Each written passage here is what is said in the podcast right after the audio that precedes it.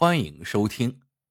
多行好事有前程，一杆鬼秤称人心，恶意恶为遭恶报，善心善行得善果。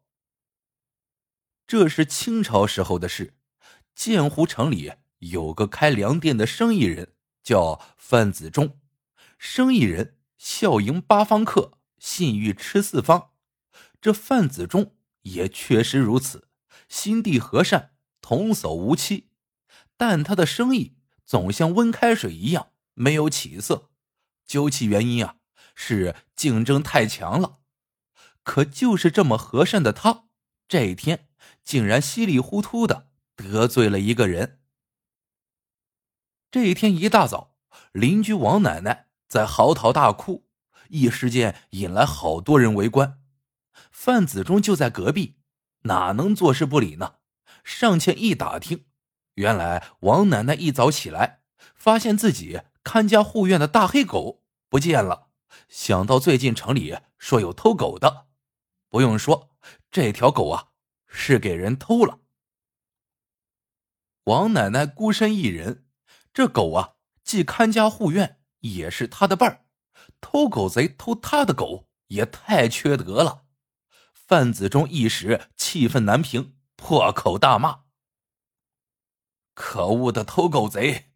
你偷别人的狗尚且罢了，你偷了王奶奶的狗，要是不还，我咒你上山摔死，下河淹死，走路跌死，吃肉噎死，反正你没有个好死！”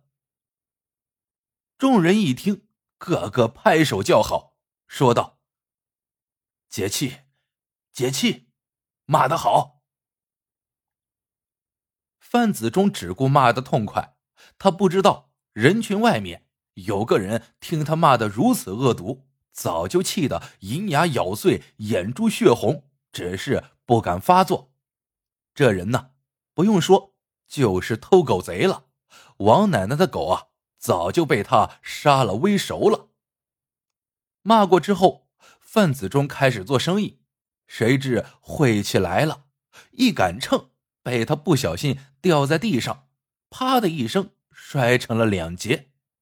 生意人最忌讳的就是一大早不顺，何况跌断了秤，一杆秤啊要不少银子呢，卖粮的没有个秤，那还做哪门子生意呀？范子忠懊悔的不得了，只得先关了店。然后啊，心急火燎的来到城西的甘二黄家。这家正是做秤杆的，所以人称掌柜甘二黄。甘二黄是个瘦削的中年人，样子有点怪怪的，看人从不用正眼，而是斜着看。可他眼睛并不斜视，走起路来轻飘飘的，没声音，脸色常年发青。有善看面相的人呐，偷偷打量过他，说他之所以如此，是因为骨头轻，夜游神转世，不是长寿之相。见范子忠要买秤，甘二黄斜视着他，阴恻恻的说：“你来的倒巧，昨天我正巧治好了一杆秤，就给你吧。”范子忠大喜。有现成的秤，这一下可耽误不了生意了。当下付了银子，拿了秤，急急赶回重新开门卖粮。时间一天天过去了，范子忠继续做他的生意，不经意间发现了一件喜事：到自家店里买粮的越来越多，生意渐渐好起来了。粮还是那种粮，价格呢也还是那个价格。跟同行相比，并没有优势，生意怎么会突然好起来了呢？范子忠想来想去想不通，且不管他，生意好总不是坏事。可同时还有一件事让他百思不得其解，就是卖出的粮食损耗较以往大了不少。不过相比起来，还是多赚了银子，毕竟流转的快了。这边。生意正红火着，范子忠听到了一个不好的消息：城西做秤的甘二黄死了。听说是生病死的。那位相面的相的真是太准了，范子忠唏嘘不已。虽说跟甘二黄仅因买秤才有了几面之交，但毕竟都是做生意的。何况那甘二黄又留下了一对孤儿寡母，他们以后日子怕是难过了。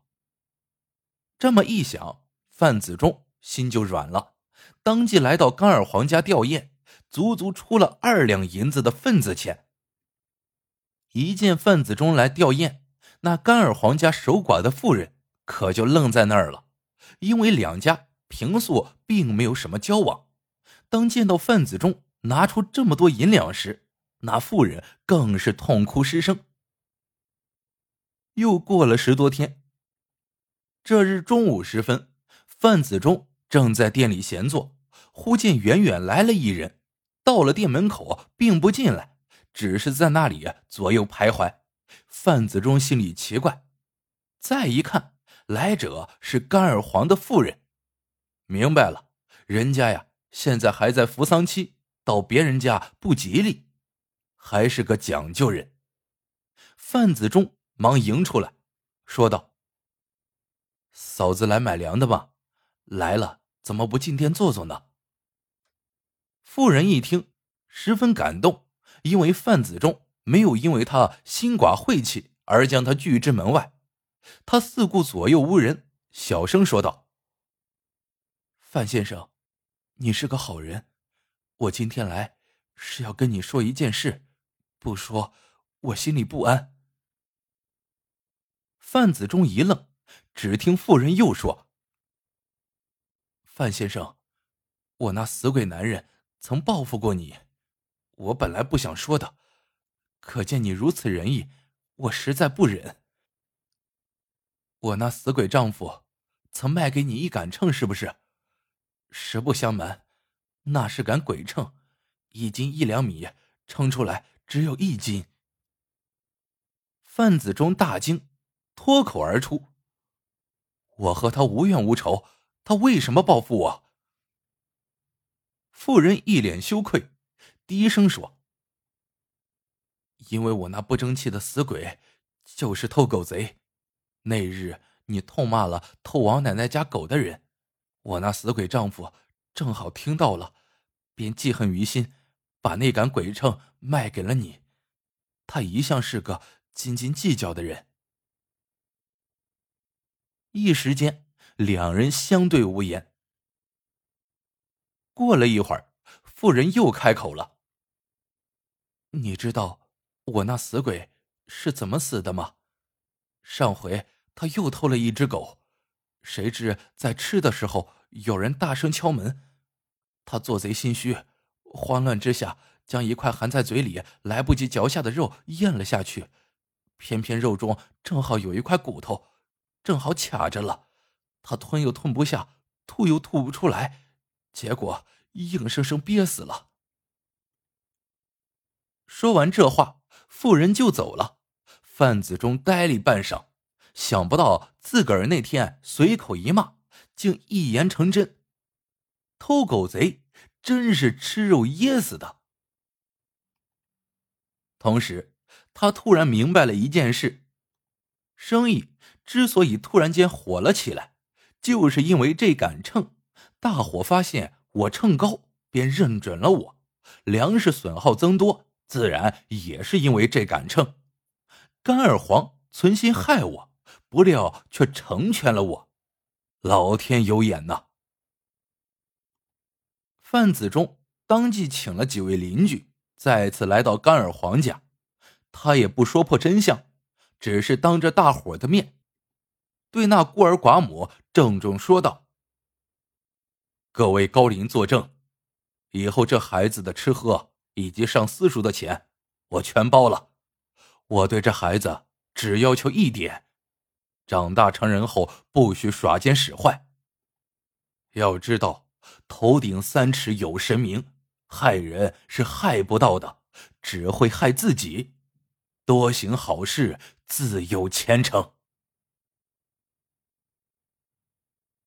好了，各位亲爱的小伙伴们，这个故事到这里就结束了。感谢您的收听，喜欢的小伙伴记得一键三连，也欢迎大家在评论区里留言互道晚安。我们下个故事见。